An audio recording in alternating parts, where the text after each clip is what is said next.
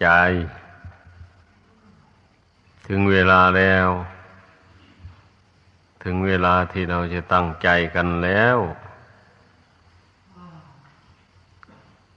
ให้ทำใจเข้มแข็ง กล้าหาญอย่าไปอ่อนแอท้อแท้กับ ความง่วงเหงาหาวนอน ต่างๆ ขึ้นชื่อว่าความง่วงความเหงาเหล่านี้นั่น มันไม่ยุติลงได้ละถ้าหากว่าเราเอาชนะมันไม่ได้ ถ้าอ่อนแอไปตามมันแล้วมันก็ครอบงำอยู่อย่างนั้นแหละทำให้เป็นคนง่วงเหงา ซึมเซ่อไม่มีสติปัญญาอะไรเลย คนที่ปล่อยให้ความง่วงครอบงำจิตใจ ดังนั้นจึงปลุกใจของตนให้ตื่น เบิกบานต่อศีลต่อธรรม ต่อบุญกุศล อย่าให้ความง่วงมาครอบงำธรรมดาจิตใจ นี่นั่นมัน เป็นของผ่องใสมาแต่เดิม แต่ที่มันเศร้าหมองก็เพราะ คนเรานี่นะปล่อยให้กิเลสมันหุ้มห่อเอา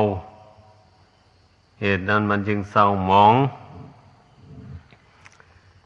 ถ้าหากว่าเราละกิเลสออกไป กิเลสมันดับไปเท่าไหร่จิตใจมันก็ผ่องใสขึ้นมาเท่านั้น อย่างนี้แหละ ให้พากัน พิจารณาให้มันเห็นเรื่องนี้นะ ถ้าพิจารณาไม่เห็นมันก็ไม่มีกำลังใจ ที่จะทำความเพียรเพราะมันมันไม่เห็นผลนี่ มันก็ท้อแท้แล้ว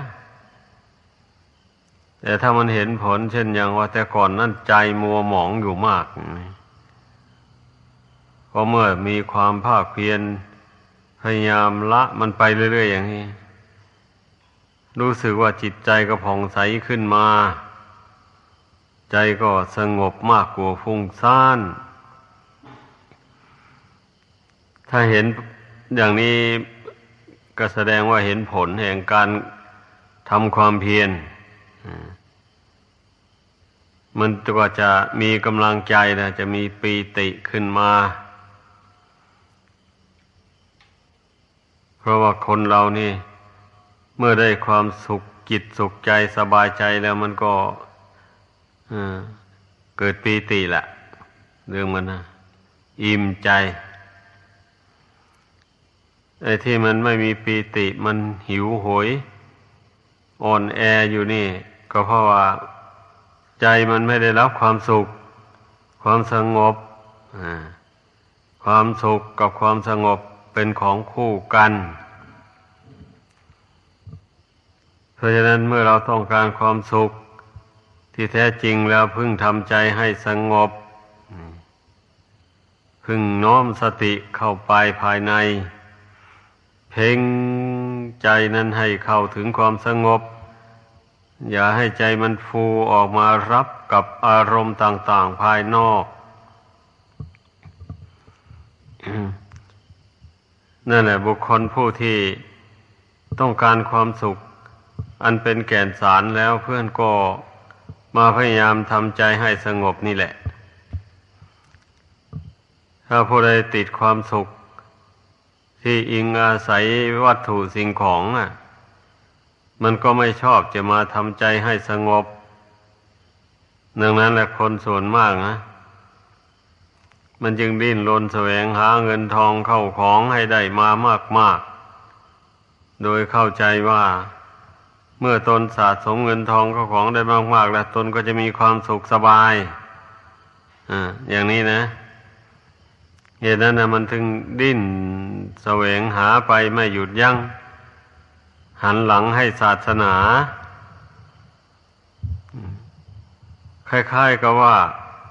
มองเห็นว่าศาสนานี่ไม่ได้อำนวยความสุข อะไรให้แก่ผู้นับถือเลยมันเห็นไปอย่างนั้นคนส่วนมากนะก็จริงแหละถ้าผู้ใดไม่มานั่งสมาธิภาวนา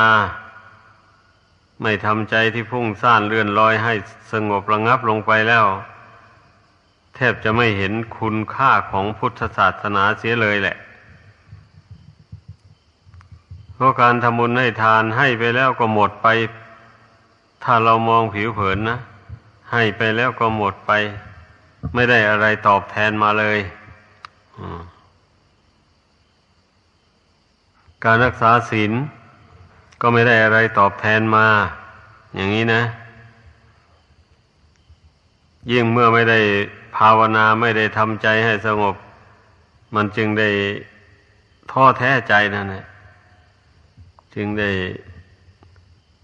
ถอยหลังเข้าครองก็มีบางคนนะดังนั้นแหละ เพื่อพิสูจน์ว่าพุทธศาสนา นี่อำนวยความสุขให้แก่ผู้นับถืออย่างไร ก็ขอให้ตั้งใจทำสมาธิภาวนานี่แหละ อันเป็นข้อปฏิบัติข้อสุดท้าย เมื่อเราทำใจสงบลงไปได้แล้วมันรู้เองขึ้นมาอะไรแบบนั้นนะโอ้ พุทธศาสนานี่ วิเศษจังอะน่าอัศจรรย์ตั้งแต่ไหนแต่ไรมาจิตใจไม่เคยสงบเลย พอมาเจริญพระกรรมฐานนี่เข้าไป จิตใจสงบลงได้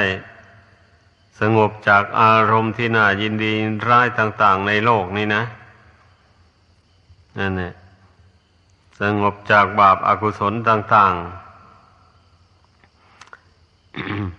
เมื่อใจสงบลงไปแล้วมันก็มีความสุข มันไม่มีกังวลนะ สาเหตุที่มันจะสุขนั่นนะ มันอิ่ม มันพอ เมื่อเมื่อจิตใจมันสงบลงนะมันไม่อยากได้อะไร เพราะฉะนั้นนะมันถึงเป็นสุขนะ พระพุทธเจ้าตรัสว่าตัณหาเป็นเหตุให้เกิดทุกข์มันถูกต้องเลยอะเพราะเมื่อใจนี่มันยังอยากยังหิว ยังดิ้นรนทะเยอทะยานต้องการอยากจะได้รูปเสียงกลิ่นรสเครื่องสัมผัส อันเป็นที่น่ารักใครพอใจต่าง ๆ อยู่อย่างนี้นะ มันก็หาความสงบสุขไม่ได้เลยนั่นแหละ เพราะฉะนั้นพระพุทธเจ้ายังตรัสว่าตัณหา เป็นเหตุให้เกิดทุกข์ทุกข์ทางใจนั่นแหละทุกข์ที่มันเกิดขึ้นในปัจจุบันนะบัดนี้ที่มันจะให้ทุกข์ต่อไปเบื้องหน้านั้นมันจิตใจมันก็ยึดขันห้านี่ว่า เป็นตัวเป็นตนเป็นเราเป็นเขา แล้วก็ใช้ขันห้านี่ทำดีบ้างทำชั่วบ้าง อย่างนี้แหละ ถ้าไปทำชั่วมากกว่าทำดีบะนี่ เมื่อเวลาจวนจะตายกรรมชั่วมันก็ฉุดคลาดดวงจิตวิญญาณนี้ ไปกรรมชั่วนั่นแหละ มันก็ไปสร้างรูปร่าง อันน่าเกลียดน่ากลัวให้จิตนี้ได้อาศัย ที่ท่านเรียกว่า รูปร่างของสัตว์นรกนั่นแหละนี่ ตัณหามันเป็นเหตุให้เกิดทุกข์ทั้งในปัจจุบันและในเบื้องหน้า พระพุทธเจ้าแสดงไว้นะเป็นอย่างนั้น ปัจจุบันนี้ทำให้ใจว่าวุ่นหิวอยู่นะไม่รู้จักอิ่มเลย ถ้าปล่อยตามอำนาจของตัณหานะ มีแต่หิวอยู่อย่างนั้นนะ อยากได้อะไรต่ออะไร อ้าว ถึงเวลานอนก็อยากนอนนอนหลับไปแล้วก็ไม่อยากตื่น ตื่นแล้วก็ไม่อยากลุก เนี่ย อยากจะนอนต่อ เพราะว่ามันชอบความสุข อันเกิดจากความหลับความนอน นี่ เมื่อบุคคลยังไปรู้อำนาจแก่ตัณหาความอยากหลับอยากนอนอยู่นั้น ก็ไม่ได้ทำความดี ไม่ได้ชำระจิตใจ ที่เศร้าหมองให้ผ่องใสเลยอย่างนี้ตัณหาเนี่ยมันเป็นเหตุให้เกิดทุกข์ให้พึ่งพากันเข้าใจ ดังนั้นพระองค์เจ้าจึงได้รวบ ยอดเหตุแห่งทุกข์คือตัณหานั่นแหละเพราะตัณหาในเมื่อบรรยายไปแล้วมันมากมายเหลือเกินนะเป็นงั้น ตัณหาอยากโลภตัณหาอยากโกรธ ตัณหาอยากหลง เนี่ย ตัณหานี่เมื่อมันเพ่งเล็งไปมาก ๆ เข้าไป มันเพ่งไปในทางทุจริต เข้ามันก็เป็นความโลภนะเป็นอย่างนั้น ตัณหานี่เมื่อมันเพ่งเล็งไปในอารมณ์ที่ไม่ชอบใจหนักเข้าหนักเข้ากลายเป็นความโกรธ ตัณหานี่เมื่อมันดิ้นรนมัวเมาไป ในอารมณ์ต่างๆ ไม่รู้จักหยุดยั้งไม่รู้จักทวนกระแสจิต เข้ามาภายในปัจจุบัน มีแต่ส่งจิตให้ลอยไปอดีตบ้างอนาคตบ้างยินดีบ้างยินร้ายบ้างเสียใจบ้างเศร้าโศกบ้างอะไรพวกนี้นะ เนี่ยเรียกว่าตัณหามันก่อให้เกิดความหลงอะ ก็เพราะมันอยากได้อะไรต่ออะไรนี่แหละ มันจึงได้หลงจึงได้เมาไปไม่รู้ตัวลืมตัวอะไร อ่า เป็นอย่างนั้น เพราะฉะนั้นการที่พระพุทธเจ้าสอนให้ละตัณหานั่นก็ก็ก็คือการทวนกระแสจิตเข้ามาในปัจจุบันนะวิธีละตัณหา ไม่ส่งจิตให้พุ่งไปตามอารมณ์ภายนอก ฝืน ฝืนความรู้สึก ฝืนความอยากความปรารถนาของจิตใจ มันอยากเราไม่อยากนี่เรียกว่าฝืน มันต้องการคิดส่งไปข้างนอกไปโน้นเราไม่ต้องการนะ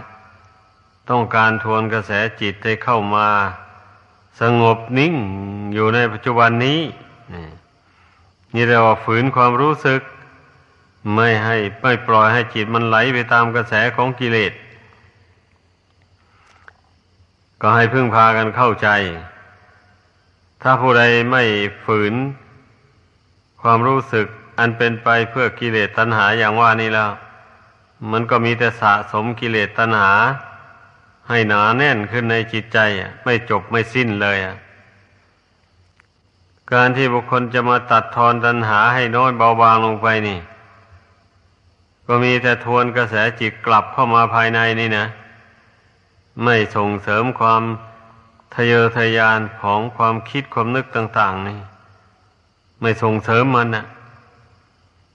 นั่นนะมีแต่ทวนกระแสเข้ามาภายในจิตใจนี่ ให้จิตมันมา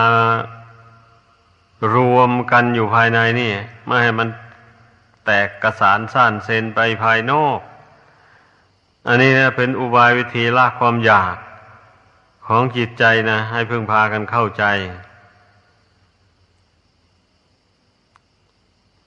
ก็พอเมื่อมันอยากแล้วมันก็เพ่งไปหารูปเสียงกลิ่นรสนั่นแหละ ไม่ไม่ใช่ว่ามันไปอยากอันได้อากาศ สว่างสวัยอะไรอยู่ภายนอกอันนั้นไม่ใช่ เพราะว่าอากาศมันไม่มีรูปร่างอะไรเลย มันต้องการอยากได้รูปที่มองเห็นด้วยตานี่นะ มันต้องการอยากฟังเสียงที่ได้ยินด้วยหูอะมันต้องการกลิ่นหอมที่ได้สูดด้วยจมูก มันต้องการรสที่เกิดขึ้นจากลิ้น รสอร่อยนะ นั่นแหละมันต้องการสัมผัสอ่อนนุ่มนิ่มจากร่างกายนี่นั่นแหละเพราะฉะนั้นต้องคิดให้มันเห็น ตัณหามันอยากก็อยากในรูปในเสียงในกลิ่นในรสในเครื่องสัมผัสอันเป็นที่น่ารักใครพอใจในโลก ที่โลกเขาสมมุติว่าสวยๆงามๆไพเราะอะไรต่ออะไรหมดเนี้ย นี่ที่จริงถ้าพิจารณาโดยปรมัตถธรรมแล้ว รูปเป็นต้นดังกล่าวมานี่ไม่มีอะไรที่น่าปรารถนาน่ารักใครพอใจเลย ถ้าเพ่งให้ถึงความจริงแล้วพเพราะรูปทั้งหมดจะเป็นรูปหยาบรูปละเอียด รูปปานกลางรูปปานนิดอย่างไรก็ตาม มันก็ไม่เที่ยงไม่ยั่งยืนเลย นี่ความจริงมันก็เป็นอย่างไรใครๆก็เห็นอยู่นี่ ดูสิตายกันไม่เว้นสักวันเดียวอะคิดถัวไปทั่วประเทศนี่นะ ไม่เว้นสักวันแหละเรื่องตายอะแล้วเอากันเผากันเนี่ย ไม่เว้นสักวันเหมือนกันเนี่ย คิดถัวทั่วประเทศเนี่ยนั่น รูปอันนี้นะ รูปใดมัน มันเกิดก่อน มันก็แปรปวนแตกดับไปก่อน รูปเกิดทีหลัง มันก็แปรปวนแตกดับทีหลัง แต่ว่ามันก็ไม่แน่เสมอไป รูปที่เกิดทีหลังนี่อาจแตกดับไปก่อน รูปที่เกิดก่อนก็ได้ มันสุดแล้วแต่เหตุปัจจัย ที่บุคคลสั่งสมเอามา เมื่อรูปนี้แตกสลายลง เสียงกลิ่นรสเครื่องสัมผัสต่างๆ ก็ดับไปตามกันหมดเลย นี่ลองคิดดูให้ดี เพ่งดูด้วยปรมัตถธรรม อย่าไปลำเอียง ไปในความรักความใคร่โดยส่วนเดียว ต้องทำใจเป็นกลางแล้วเพ่งดูซะก่อน ก่อนที่จะยินดียินร้ายไปก็ดี เมื่อเพ่งดูโดย ความสัตย์ความจริงแล้ว มันก็เป็นอย่างนี้เลยเพราะฉะนั้นเราต้องมันเพ่งบ่อยๆ ทีแรกมันก็เพ่งดูรูปกายอันดวงจิตอาศัยอยู่เนี่ยก่อนนะเมื่อเห็นแจ้งรูปกายอันนี้ ตามเป็นจริงแล้วก็เพ่งดูรูปกายภายนอก นอกกายนี้ออกไปมันก็มีสภาวะเหมือนกันเลย ไม่แปลกกันแล้ว รูปทั้งหมดมันก็ถูกปรุงแต่งขึ้นด้วยธาตุสี่คือธาตุดินธาตุน้ำธาตุไฟธาตุลมไม่นอกเหนือไปจากธาตุเหล่านี้เลยแถมอากาศธาตุปิญญาณธาตุเข้าไปอีก รูปหมายถึงรูปกายของมนุษย์ และสัตว์ดิเรกชันแบบนี้นะ มันต้องมีสองธาตุนี้เข้าประกอบด้วยอีกอมันจึงได้นามว่ามนุษย์ หรือว่าได้นามว่าสัตว์ดิเรกชัน เคลื่อนไหวไปมาได้รูปอันใดที่ปราศจากอากาศธาตุวิญญาณธาตุและอย่างนี้รูปนั้นเคลื่อนไหวไปมาไม่ได้ ต้องเกิดอยู่กับที่ เช่นต้นไม้ใบหญ้า หินกรวด อะไรมือนี้นะ ซึ่งมันไม่วินมีไม่มีวิญญาณอาศัยวิญญาณธาตุไม่มี มันก็เลยไม่มีอิทธิพลอะไรที่จะโยกย้ายตัวเองไปไหนมาไหนได้ นี่ลองคิดดูให้ละเอียดละออลงไปสิเราจะไปนั่งภาวนาเฉยเมยอยู่ทำไมอะ เมื่อทำใจสงบแล้วก็ต้องวิจารณ์สิ แยกแยะดูอันสิ่งที่จิตใจมันไปเกาะไปคล้องอยู่นั่นนะ อันนี้คนเราส่วนมากนะมีแต่ปล่อยตนให้เป็นไปตามยถากรรม จิตตนชอบสิ่งใดก็ไปคล้องสิ่งอยู่ในสิ่งนั้นก็ให้มันคล้องไปอย่างนั้นแหละ ไม่ได้พิจารณาให้เห็นโทษแห่งความคล้องความติดอันนั้นเลย ว่าเมื่อจิตไปเกาะไปคล้องอยู่เนี่ย มันจะมีโทษยังไงหนอบ้าง มันจะให้ผลเป็นสุขหรือเป็นทุกข์หนอ อย่างนี้มันไม่คิดไปคำนึงเลยนะคนส่วนมากเป็นอย่างนั้น วันนี้พระศาสดาทรงปลุกให้พุทธบริษัททั้งหลายตื่นตัวรู้ตัว ให้เพ่งพิจารณาดู สิ่งที่จิตใจมันไปเกาะไปคล้องอยู่นั้นพิจารณาดูเห็น ให้เห็นโทษแห่งความยึดความถือ ต่าง ๆ เหล่านั้นว่ามันเป็นไปเพื่อทุกข์ทำไมมันจึงเป็นทุกข์ที่มันเป็นทุกข์ก็เพราะมันไม่เที่ยงนั่นแหละ ไปยึดถือสิ่งที่ไม่เที่ยง เมื่อสิ่งที่มันไม่เที่ยงมันแปรปรวนไปอย่างนี้จิตใจนี่ก็เป็นทุกข์แล้วบัดนี้ไปไปหวงมันไว้นี่เมื่อมันพลัดพรากจากไปก็ต้องอะไรละห้อย ต้องเป็นทุกข์นี่ นั่นแหละเราต้องใช้ปัญญาวิจารณ์วิจัยดูอย่างนี้มันก็เห็นได้เห็นโทษแห่งความยึดความถือได้ไอความยึดถือเนี่ยมันเป็นเหตุให้เกิดทุกข์มันก็มีอยู่สองประเด็นนะเมื่อยึดถือด้วยอวิชชาตันหาได้อย่างนี้มันก็พาให้ไปทำบาปทำความชั่วอ่า มันก็มีทุกขติเป็นที่ไปแหละวันนั้นนะเมื่อบุคคลไม่รู้ตัวนะขืนยึดถือเอาเรื่องชั่วไว้เป็นอารมณ์อยู่ในใจจนตลอดชีวิตอย่างนี้นะ ไม่ยอมละไม่ยอมปล่อยวางเลย นั่นแหละ ความยึดถืออันประกอบไปด้วยอวิชชาตัณหาอย่างนั้นแหละ มันพาไปสู่นรกเปรตอสุรกาย สัตว์ดิรฉานไอความยึดถือประเภทที่สอง ได้แก่ความยึดถือรูปเสียงกลิ่นรสด้วยอำนาจแห่งปัญญาแบบนี้นะยึดถือด้วยอำนาจแห่งปัญญานี่ มันยังนับว่าดีอะดีกว่ายึดถือด้วยอำนาจแห่งอวิชชา เช่นยึดถือรูปกายอันนี้ตนยังละมันไม่ได้อย่างนี้ อ้าวก็ต้องใช้กายนี้ทำความดีไป อย่าไปใช้มันทำความชั่ว ธรรมดาคนมีปัญญานะ จะไม่ใช้กายวาจานี้ทำชั่วพูดชั่วเลย พยายามใช้มันทำแต่ความดีพูดแต่เรื่องดี เรื่องไม่ผิดศีลไม่ผิดธรรม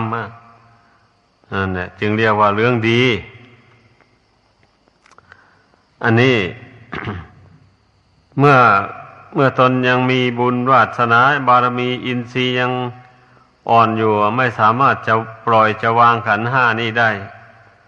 ก็ต้องยึดขันห้าอาศัยขันห้านี้สร้างบุญสร้างกุศลไปก่อนนี่ความยึดถือในขันห้ามันมีสองประเด็นอย่างนี้ ประเด็นที่สองนี่แหละ มันไม่เสียหายอะไรเท่าไรนักเมื่อเราอาศัยขันห้าในสร้างบุญสร้างกุศล ให้มากขึ้นในจิตใจเสมอไปอย่างนี้นะ จนกลัวว่าบุญกุศลนั่นจะเต็มมา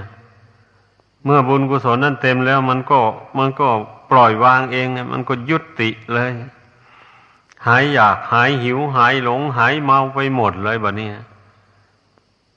ไม่อยากได้อะไรแล้ว เมื่อบุญกุศลเต็มแล้วนะ มันอิ่มตัวมันเต็มที่แล้วเลยเพราะว่าเมื่อบุญกุศลมันเต็มแล้วนี่ มันก็ กำจัดอาสวะกิเลสน้อยใหญ่ทั้งหลายให้หมดสิ้นไป เมื่อกิเลสตัณหาอันเป็นเหตุได้เกิดทุกข์แล้วนั้นดับไปหมดแล้วมันก็เหลือแต่ความสุขล้วนล้วนที่ท่านเรียกว่า นิพพานังปรมังสุขขัง พระนิพพานเป็นสุขอย่างยิ่งก็หมายความว่าสุขอันนี้มันสุขไม่มีจืดไม่มีจาง สุข มันยั่งยืนอยู่ตลอดอนันตการนะให้เข้าใจ สุขไม่เปลี่ยนแปลงเลย เป็นอย่างนั้น อันสุขในโลกนี่มันเปลี่ยนแปลงไปได้เทียบกันดูก็เพราะว่ามันสุขอาศัยวัตถุสิ่งของ เมื่อวัตถุสิ่งของนั้นมันแปรปรวน แตกดับไปความสุขเหล่านั้นมันก็หายหน้าไปหมดเลยนี่เหตุไอความสุขในพระนิพพานนี่ไม่ได้อิงอาศัยวัตถุสิ่งใดหมดเลยนั่นเองอาศัยแต่ความบริสุทธิ์อย่างเดียวชำระจิตใจให้บริสุทธิ์แล้ว ความบริสุทธิ์อันแรกคือนิพพานนะนั่นแหละความบริสุทธิ์อันนั้นแหละคือพระนิพพาน เลยไม่ว่าจิตซะแล้ววันนี้นะอ่าก็เลยว่านิพพานซะอย่างเดียวอะแปลว่าดับหมายความว่ากิเลสอันจะเป็นเหตุให้เกิดทุกข์ต่อไปนี่มันดับหมดเลย ท่านจึงเรียกว่านิพพานอ่าเมื่อสิ่งที่ไม่จริงแล้วนะมันดับไปหมดแล้วก็ยังเหลือ แต่ของจริงอย่างเดียวทำของจริง อันนี้นะไม่ ไม่แปลผันเป็นอย่างอื่นไปเลยเหมือนทองคำธรรมชาติอย่างนี้เนี่ยมันก็เป็นทองคำอยู่นั่นแหละ ใครจะเอาไปหล่อไปหลอมไป ทุบไปตีทำเป็นเครื่องประดับอะไร มันก็เป็นทองคำอยู่อย่างนั้นแหละมันไม่เป็นอย่างอื่น อันนี้ชั้นใดก็เหมือนกันแหละ คำว่านิพพานก็เป็นนิพพานอยู่นั้นนะไม่ได้แปลเป็นอย่างอื่นไปเลยส่วนโลกสันนิวาตอันนี้มันแปลเปลี่ยนหมุนเวียนไปไม่หยุดยัง้งเพราะเหตุนั้นพระองค์เจ้าจึงตรัสว่า วัตตะโตโลโก โลกอันนี้มันหมุนไปอยู่อย่างนั้นบุคคล เมื่อสะสมกิเลสไว้ในใจแล้ว กิเลสเหล่านั้น มันก็ปั่นจิตใจให้ใช้กาย ใช้วาจาทำชั่วพูดชั่วไปมีฆ่าสัตว์เป็นต้น และวันนี้กรรมชั่วที่บุคคลผู้นั้นทำนั้น มันก็ติดตามให้ผลเป็นวิบาก คือให้ผลเป็นทุกข์เดือดร้อนต่างๆ นานา นี่ คันเมื่อพ้นจาก วิบากกรรมอันนั้นมาแล้ว เอา้าผ่านมาสั่งสมกิเลสขึ้นมาอีก เอากิเลสอันนี้มันก็เป็นเหตุได้ทำกรรมดีกรรมชั่วต่อไป กรรมดีกรรมชั่วก็นำชีวิตนี่ให้ละเหลให้ละเหเล่ร่อนไปในสงสารเสวยสุขบ้างเสวยทุกข์บ้าง ไปอยู่อย่างนี้นะชีวิตของมนุษย์เรานะ หมุนเวียนเป็นวงกลมอยู่เนี่ย ออกจากวงกลมคืออวิชชาตันหานี่ไม่ได้เลยเป็นอย่างนั้น เพราะฉะนั้นแหละ ให้พึ่งพากันเจริญปัญญาวิปัสสนาพิจารณา สังขารร่างกายอันนี้พิจารณาเหตุปัจจัย แห่งสังขารร่างกายอันนี้ให้มันเห็นแจ้ง ตามที่บรรยายให้ฟังมานี้นะ ถ้าเห็นตามนี้แล้ว แน่นอนนะทุกคนก็ต้องขมักขม้นสั่งสมบุญกุศลบารมีทำแล้ววันนี้จะไม่นิ่งนอนใจเลย ถ้าว่าไปนิ่งนอนใจแล้ว เกียรติคร้านทำความดีแล้ววันนี้มันก็ตกไปเป็นท่าแห่งความชั่วแหละ จิตใจอันนี้นะมันอยู่เฉยๆไม่ได้เนี่ยเมื่อละความดีมันก็ต้องไปสั่งสมความชั่ว ใส่จิตใจตัวเองไว้ ถ้าผู้ใดเบื่อหน่ายความชั่วละความชั่ว เสียแล้วมันก็ไปสะสมความดีใส่เข้าไว้ นี่มันมันเป็นอยู่เนี่ย จิตใจคนเรานะ เมื่อไปพอใจกับความชั่วแล้วมันก็เบื่อหน่ายความดีนะเป็นอย่างนั้นถ้านี่ถ้าผู้ใดเบื่อหน่ายความชั่วแล้ว มันก็ชอบความดีแล้ววันนี้นะหมุนทำความดีด้วยกายวาจาใจไปเรื่อยๆ เหมือนอย่างบุคคลผู้ที่มีความเอื้อเฟื้อต่อวัดวาศาสนาอย่างนี้แหละอุปธรรมบำรุงวัดวาศาสนาโดยปัจจัยทั้งสี่อยู่อย่างนี้นะแสดงว่าจิตใจชอบบุญชอบกุศลมองเห็นว่าบุญกุศลนี่แหละ เป็นที่พึ่งกำจัดทุกข์ภัยต่าง ๆ ออกจากกิจใจนี้ไปได้ก็เพราะอำนาจบุญกุศลนี้ ให้บรรลุถึงซึ่งความสุขอันเป็นแก่นสาร ที่ท่านกล่าวว่าพระนิพพานนั่นก็ก็คืออาศัยอนุภาพแห่งบุญกุศลนี่แหละ เมื่อบุคคลสั่งสมให้มากๆขึ้นไปเท่าไรมันก็ขับไล่กิเลสบาปธรรมออกจากกิจใจนี้ไปเรื่อยๆ หมายเอากิเลสบาปธรรมที่ได้สะสมมาแต่อดีตนู่น นั่นแหละเมื่อตนมาพอใจในบุญกุศลสั่งสมบุญกุศลมากเข้าไปมากเข้าไป มันก็กำจัดกิเลสนั้นให้เบาบางออกจากกิจใจนี้ไปเรื่อยๆเพราะฉะนั้นพระพุทธเจ้าจึงได้ทรงตรัสว่า สุขโขปุญญาสะอุจโย การสั่งสมบุญนำมาซึ่งความสุขดังนี้ เนี่ยลองพากันพิจารณาดูให้เห็น ให้รู้ด้วยตนเอง ว่าการสั่งสมบุญนี่มันนำมาซึ่งความสุขจริงหรือ เรื่องนี้มันต้องให้รู้ให้เห็นด้วยตนเองนะ อย่าไปเชื่อแต่ผู้อื่นพูดเฉยๆตนลงมือทำบุญกุศลเข้าไปแล้ววันนี้ ผลมันจะเกิดขึ้นในจิตใจอย่างไรในปัจจุบันนี้นะ ก็ต้องพิจารณาให้รู้ให้เห็นด้วยตนเอง ไม่เช่นนั้นแล้วมันก็จะไม่เชื่อบุญอีกแล้ว เพราะไม่ได้ดื่มรสชาติของบุญนี้ เมื่อผู้ใดได้ดื่มรสชาติของบุญ แล้วก็จะลงความเห็นเอาว่า บุญนี่ก่อให้เกิดความสุขความสงบใจได้จริง ๆ อย่างนี้นะอ่ามันก็จะลงความเห็นอย่างนี้ เมื่อมันเห็นอย่างนี้อยู่ในใจเสมอเสมอแล้ว ใครเราจะไปนิ่งนอนใจนะ มันก็สะสมบุญกุศลให้มากขึ้นเรื่อยๆเลยเพราะว่าบุญกุศลนี่ เมื่อมันสะสมมาน้อย อย่างนี้มันก็ให้ความสุขตามน้อย ความสุขไม่ยืนนาน ถ้าเมื่อสะสมมากมากเข้าไปเท่าไรมันก็อำนวยผลให้เป็นสุขไปนานเท่านั้น นี่ บุคคลมารู้อย่างนี้แล้ว มันก็ไม่นิ่งนอนใจนะ